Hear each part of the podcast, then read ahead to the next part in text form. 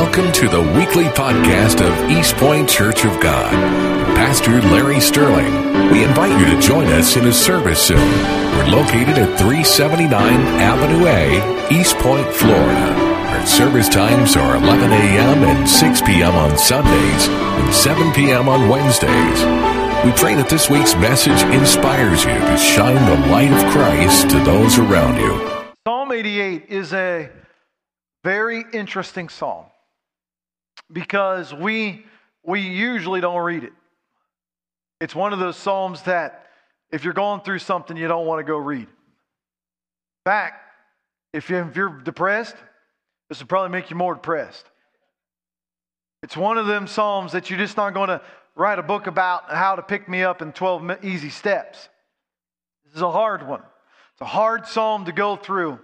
But the Holy Spirit woke me up in the middle of the night about three or four days ago and would I could not get it out of my mind of reaching this psalm.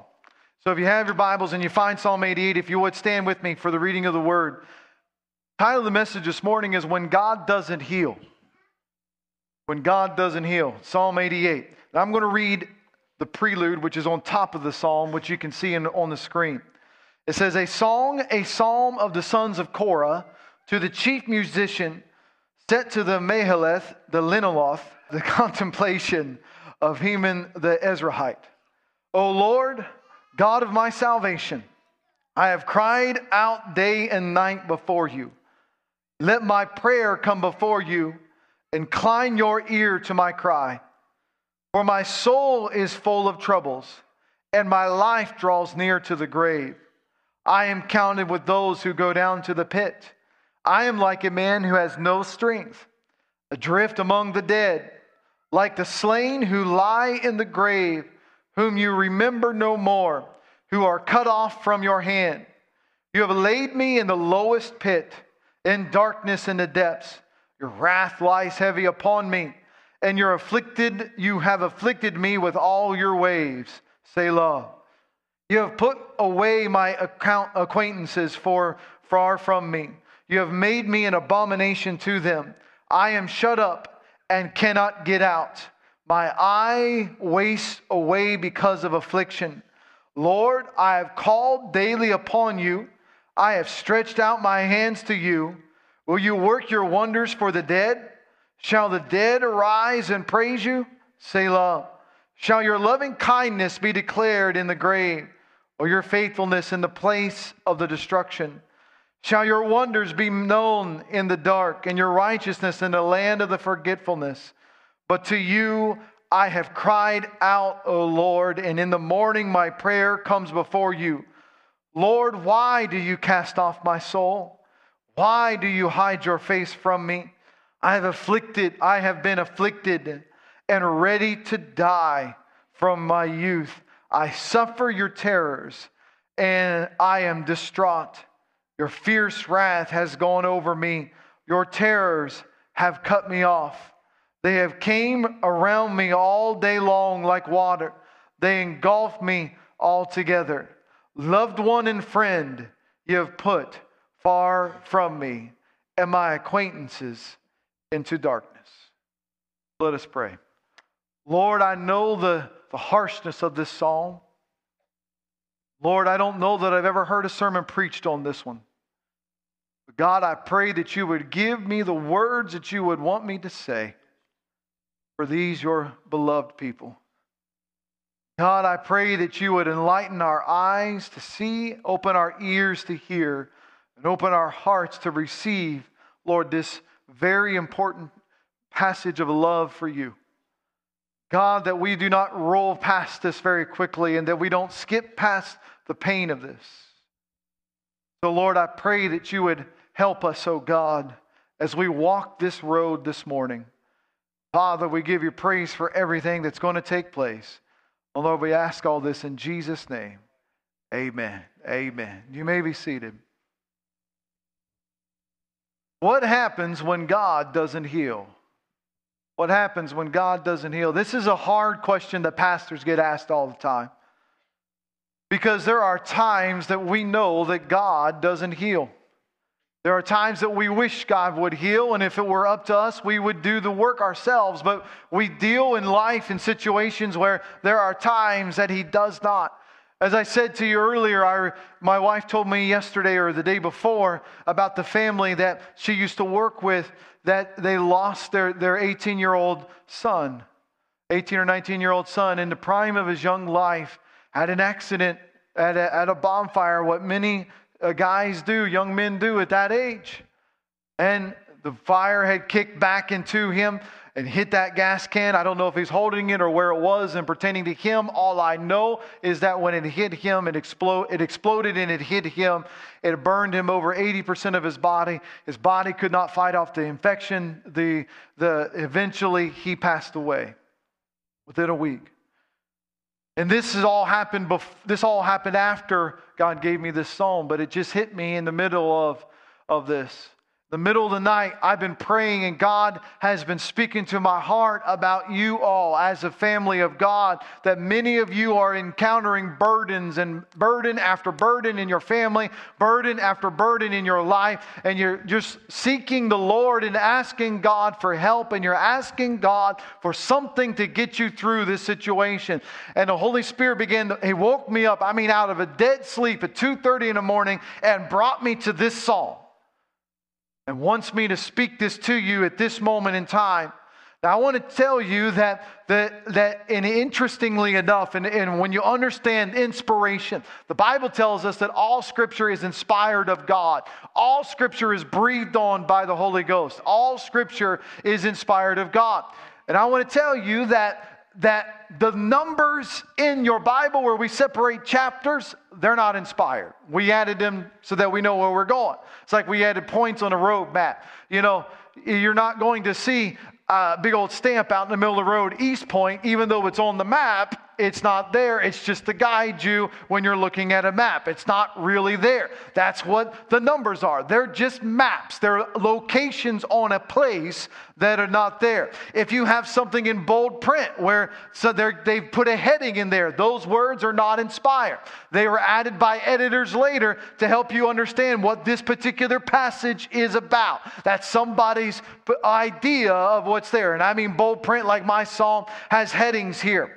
Now, however, if you have what we read here in verse 1, if you go ahead and put that up on the first verse there, and here, all of this, however, is in Hebrew.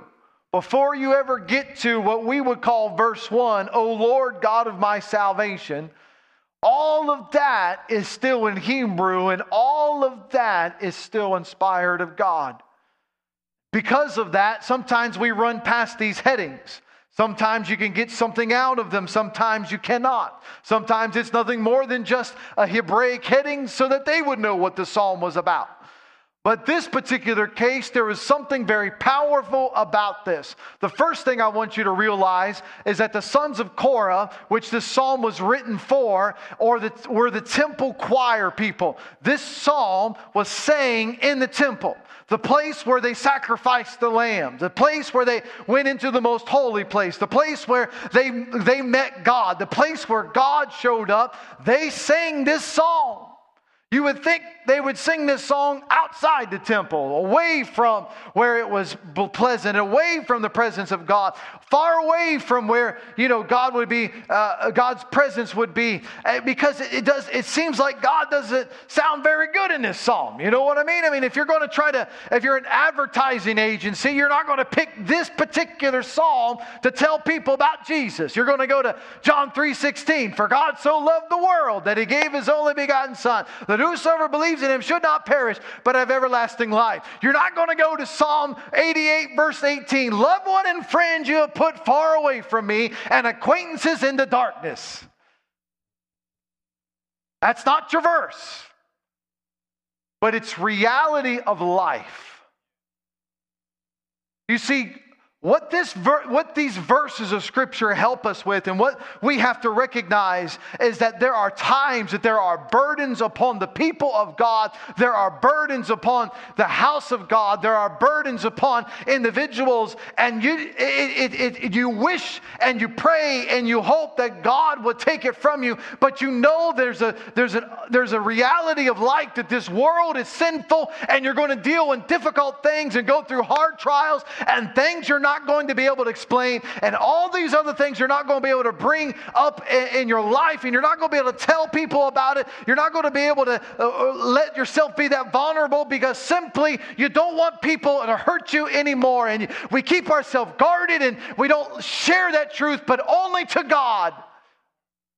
And only to God we, we tell these things to. We, we say, God, I don't understand why he got the job and I didn't. God, I don't understand why she married him and I didn't. I don't understand why this happened and that. I don't understand, God, why my life is this way. And you, you come to church and you put on your happy face and you smile and you say, Praise God, hallelujah. You get your hanky out and you run across the church, you shout, Praise God, and you walk out of here. Inside, you're hurting, you're broken and you need to have a reality check from God that there's real pain out there, there's real sorrow out there, and God sees it.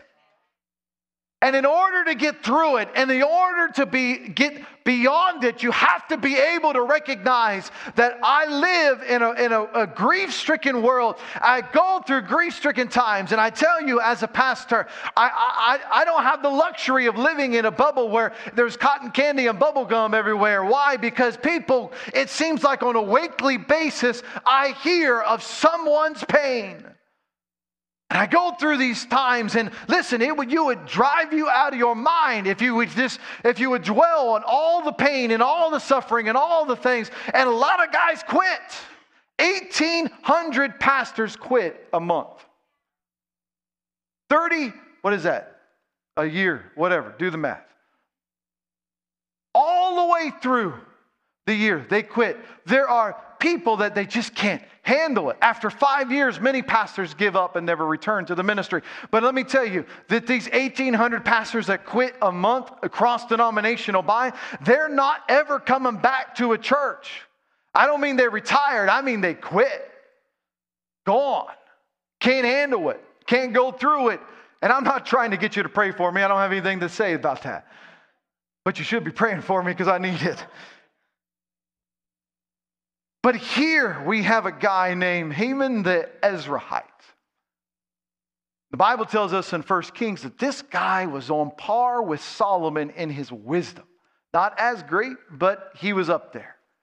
He was, he was, his family was in that inner court, in that king's court. He was a sought after individual of wisdom and understanding. He was somebody that people wanted to talk to. He was somebody that everybody clamored to get their attention. And the Jewish literature tells us that he was a wonderful musician and a wonderful orator and somebody that would sing and you would, you would pay money to hear him sing and you would listen and you would want to just be in his presence and, you, and he would mesmerize and he would go through the, all of his songs. And this guy wrote was writing and, and was probably part of the temple choir and those that would sing this glorious music unto God while they were having their festivals and having their sacrifices and, and how the Holy Spirit would come down out of heaven and literally blanket the Holy of Holies. And you would see the very presence of God, the Shekinah glory fill the house of God. And you knew the high priest was in there. I mean, come on, choir, you can sing when you see God physically manifesting himself right in front of you you and the fire of God surrounds you, I can tell you what, if you can't sing, you can sing in that moment. And he's in the presence of God and he's singing and he's he's in he's watching God move and he knows his high priest is in there just giving all of the sin and all of the all of the suffering to the Lord and they're singing and they're rejoicing. And then in one moment something happens. And all of it taken from him. Every bit of it. What was it that was taken from him? The, the reality is, is that his, yeah, last week somebody kept calling me and it was a wrong number in the middle of service. Take that out of my pocket. The reality of life is that he got hit by a sickness called leprosy. And if you understand Jewish under, tradition and understand the rules of the temple, you're not allowed to set foot in the temple anymore. The moment that he was stricken with leprosy, he was, he was cast out as a young man he was he grew up being groomed for this. He was he was schooled in the best schools. He was wise. He was there in inner court. He was around the feet of solomon. He was somebody that people looked up to even as a young man. And then one day he woke up with leprosy and never had married and never had had gone and never is going to experience the joys of having children and never is going to experience all these things. And all of his family can't even get around him. They're not allowed to touch them. Why? Because he, they're, they're part, they're integral part of the king's house, and they're also part of the temple, the temple choir, and all of them. They can't get near him because if they touch him, not only will they maybe be able to catch what he has, but if they touch him, he's not going to be able, they're not going to be able to worship in the temple either. They won't be, until they go through a ritual of cleanness, they will not be able to worship God. So they, they don't touch him. Remember the story about the Good Samaritan Jesus told? The story goes something like this There was a guy that was beaten up on a journey. And he was beaten up with an inch of his life, and he was laid on the side of the street, and there was a Levite came by, and, a, and they walked on the other side, and a priest came by and walked on the other side. The, these guys walked on the other side, but the Samaritan walked up, picked him up, put him on his donkey, put him down to the inn, and, and told the innkeeper, take care of him, I'll give you this money, take care of him, and if you, if you need more money when I get back, I'll pay that. And it's a beautiful story about taking care of somebody, and that's where we get the idea of being a good Samaritan is helping people in need. But here's the issue the Levite and the priest were not really bad guys, they were on a mission. They were to declare God. They were to be in the temple of God. And if they would have touched him on the side of the road, if they would have got near him, a dead body. Some of these guys wait all their lives just to have a moment to be in the presence of God in the temple. Imagine if you've been groomed for your entire life for one moment, like Zechariah and John the Baptist in the beginning of the Gospel of Luke, where he's groomed all of his life. It's finally his turn as an old man to go before and offer the sacrifice sacrifices. And there we see the angel talking to him and giving him the message. But this was his only chance. If he would have touched a dead body or somebody that may have looked dead, he would have not have been able to be there. And they would have kept him out because no unclean thing can be in the presence of God. So they, they, they move him, they, they, they move around him. They, they say maybe they may have felt compassion for him, but their job is preventing him, them from touching him. And I want to tell you, there are churches around our country today that are walking by people that are beaten and bruised, and we have compassion for them and we feel offer for them, but we recognize that if we get near them, our, our stuff in our life may come back up on us and we may be unclean. You with me?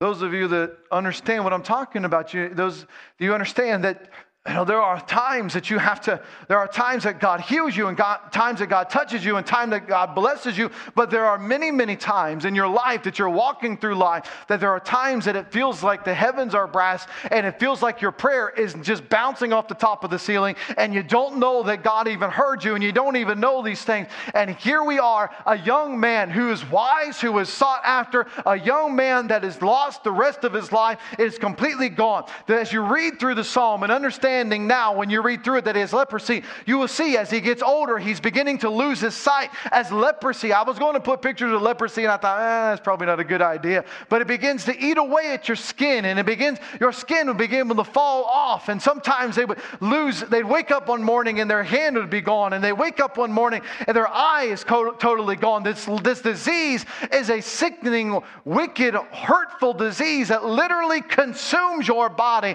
And he's thrown out among amongst the lepers and he's thrown away and he's nowhere near allowed the presence of God. He's at one, at one time he felt the Shekinah glory of God. At one time he saw the Shekinah glory of God. At one time all of this was his and now he's around people that smell and around now he's around outcasts and now he's far away and his heart is heavy and is breaking before God and he writes this psalm. So you ask yourself, how in the world did God inspire this? Why would God inspire this? Why would God speak to this man's heart? And we, like I said, Holy Spirit inspired us. The Bible tells us in, uh, in, in Paul writing, he says, all scripture is inspired, breathed upon by God. All of it is there. It is there for us. And I want to I want to tell you this morning because, and I want to get a little further in this, but it's because it reflects the heart of God. Looking at his people. I preached a while ago on a passage of scripture in Hosea chapter 11. Bible tells us in Hosea chapter 11 verse 8 it says how can I give you up Ephraim how can I hand you over Israel? How can I make you like Admah? How can I set you like Zeboim? My hurt heart churns within me, and my sympathy is stirred. Now, this verse 7, go back further. My people are bent on backsliding from me. Though they call to the Most High, none at all exalt him. And he looks and you see this very next word. It says, How can I give you up, Ephraim? Why, why would God call Israel Ephraim? Because it's the word, it's the name of Joseph's son, but it's the name when God uses this name many times in prophecy. He's using it as a rebellious people. He's using it as a to call them something that they are literally trying in our vernacular, they're literally trying to get a divorce from God.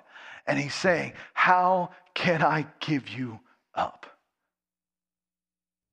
Y'all with me? Hear this psalm. He inspired God. Look for a man named Haman and look for this guy.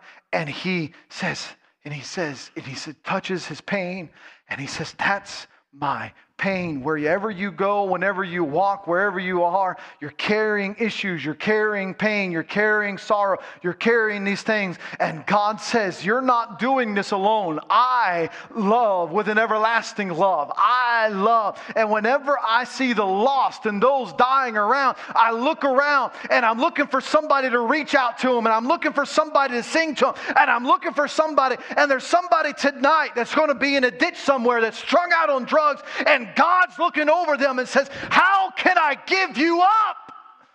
I don't want to let you die, but everybody over there is walking around you, and everybody over there is letting you go, and everybody over there says you're worthless, but I don't want to let you go, and I don't want to let you down, and I'm not going to throw you away. Will there somebody, will there somebody stand up on the street corner and sing the words of God to them?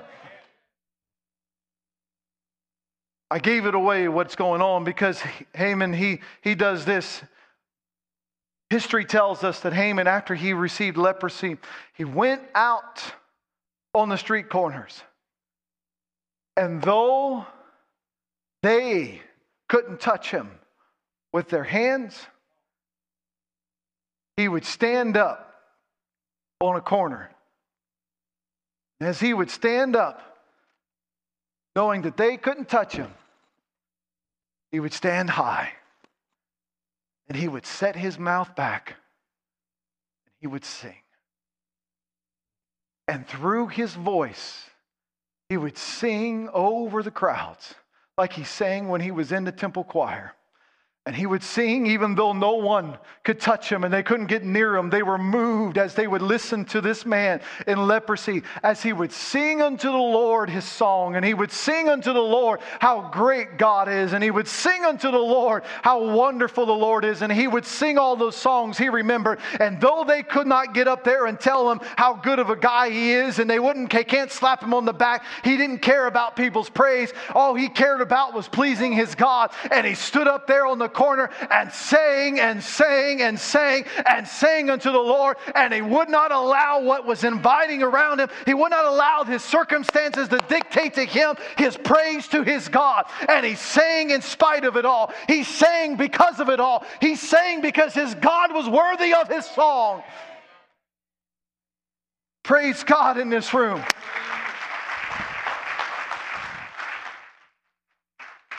If we go through this Hebrew here. Let me go, and we're going to go back to verse 1.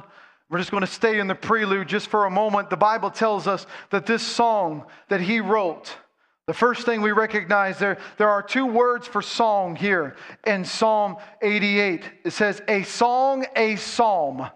Now, these two words for song mean two different things. The first thing, the first word for song simply means a song of peace, joy, and celebration. That doesn't sound like it to me unless that's the way you're delivering it. You hear me? When I was in school, we had music theory, and you could make the craziest song sound great, and you could make the craziest and the happiest song sound sad.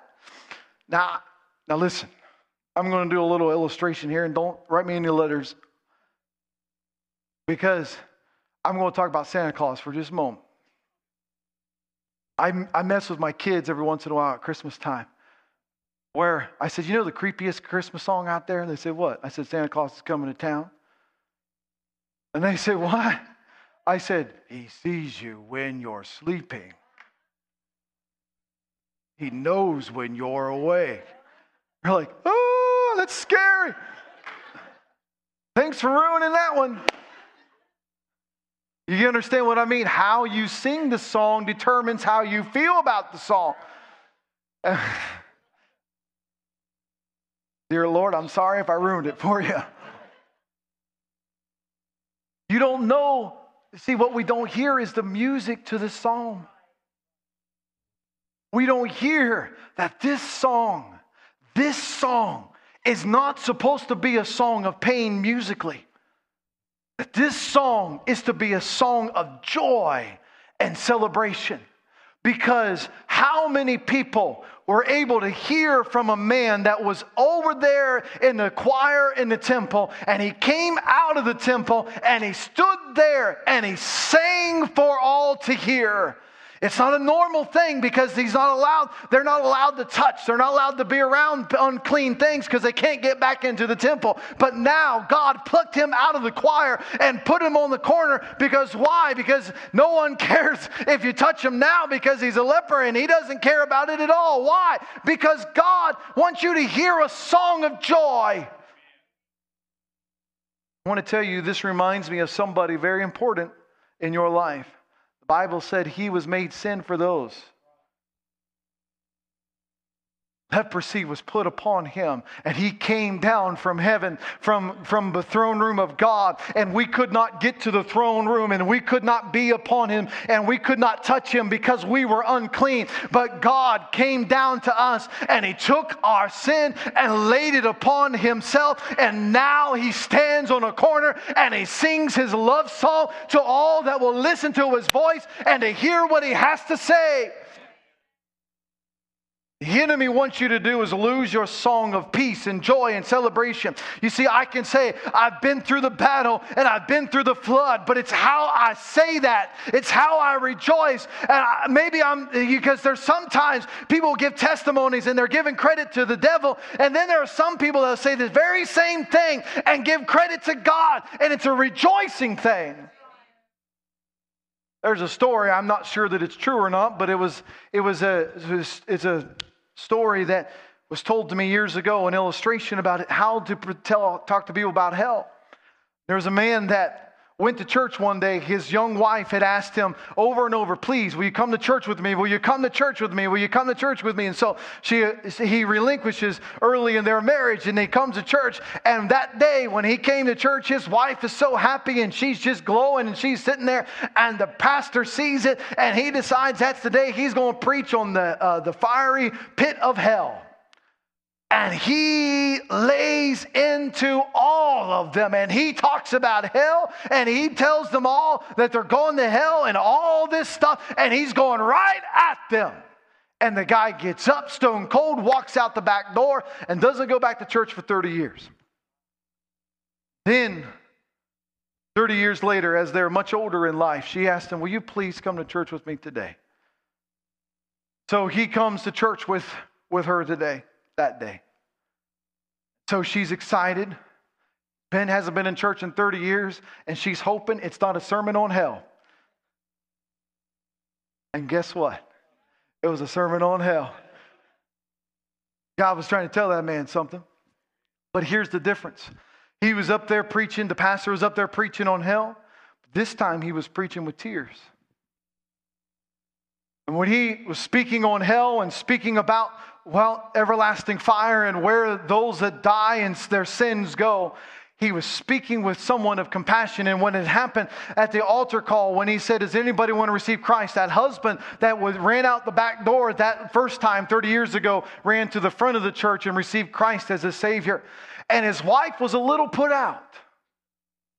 And she asked, I mean, she's excited about the fact that he's saved, but she asked him, she said, Now, can you tell me why? Why, why 30 years ago would you, would, did you, would you get mad and leave when that preacher preached about hell? And why 30 years later that you run to the altar and she's thinking about 30 years that she's went through and lived with a man that has been sinful. And she says, Why? Why would you? Why, why did you go to the altar here? And he said, Well, 30 years ago, he preached like he wanted me to go there, and today he preached like he didn't. You hear me? It's all in how you present the message.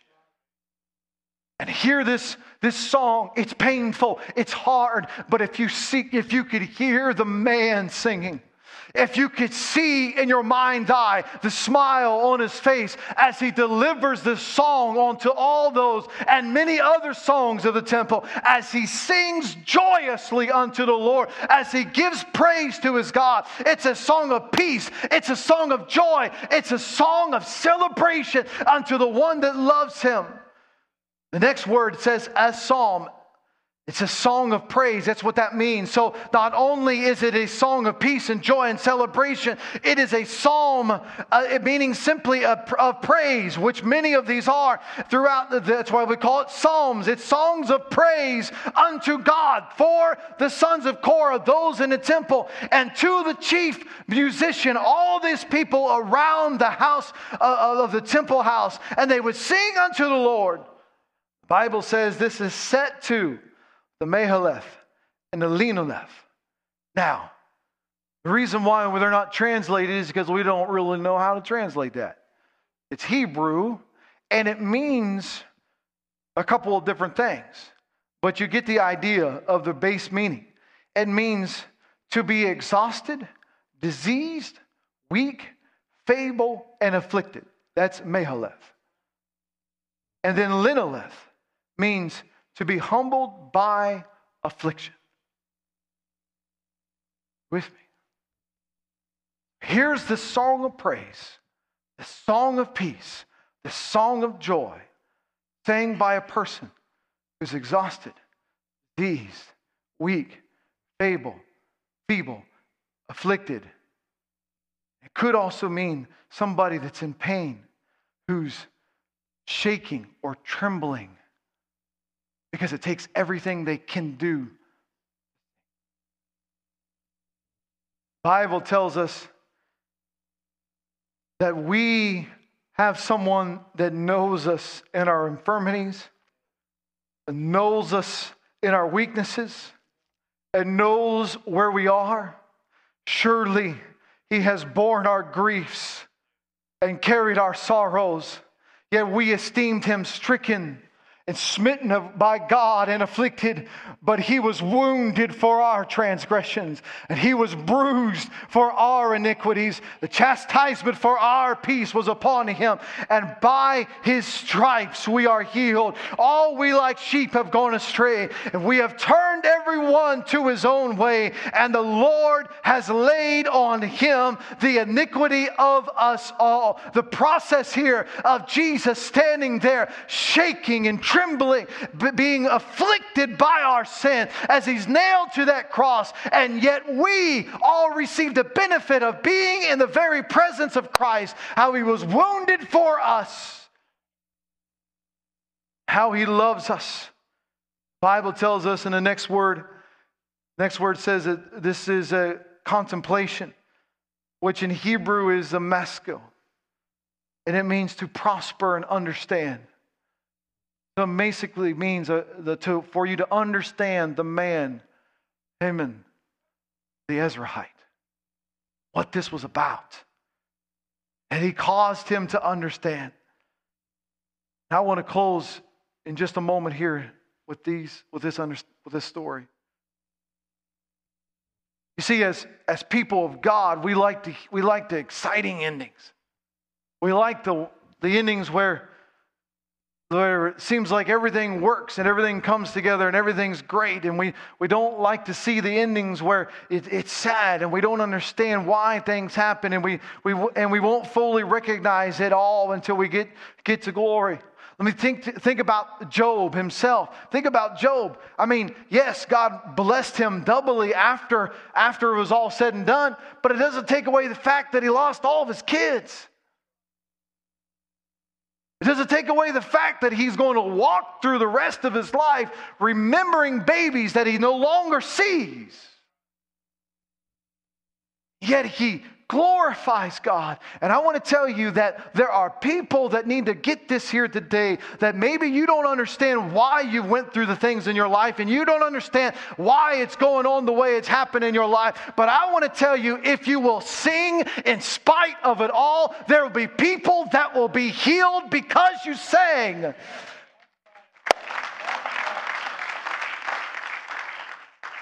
We overcome because we testify. We overcome because we give our testimony. We overcome that we say, Yes, I know I've been through trial. And yes, I know I've been through struggle. And yes, it may not make sense, but I'm not going to let the world steal my song. And I'm not going to let the devil steal my faith. I'm not going to let anybody steal my song because I know that if I stand up and sing in the midst of it all, maybe somebody down the road can identify with the fact that where I've been and what I've gone through, and they may be healed because of it.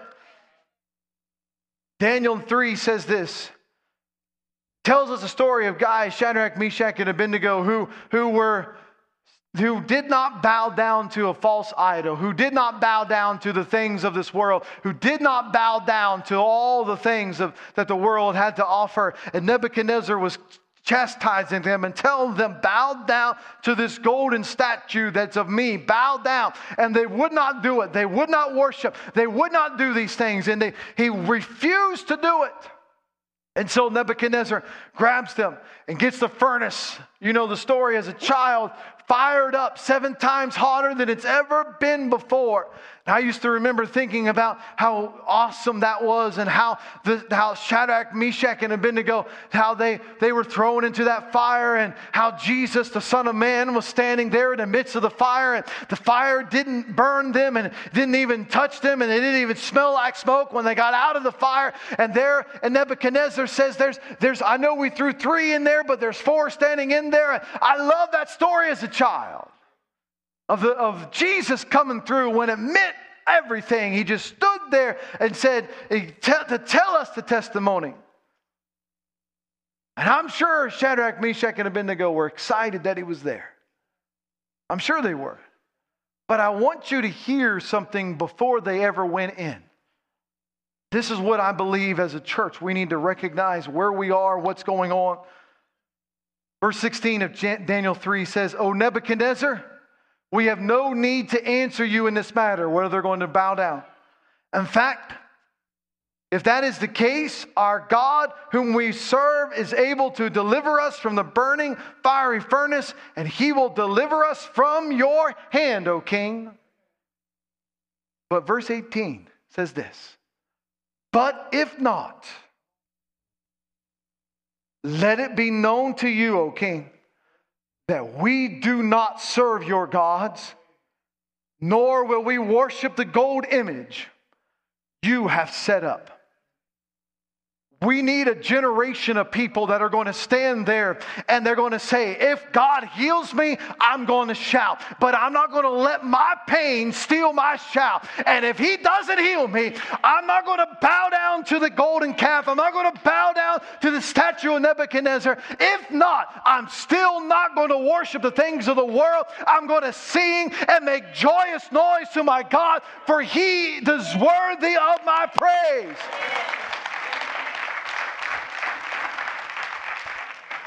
We as believers, we as individuals here today, we have to hold within our hearts and our minds that we don't know why things happen. And we don't know where things are going to take place in your life, but we know who's going to be with us in the midst of it all.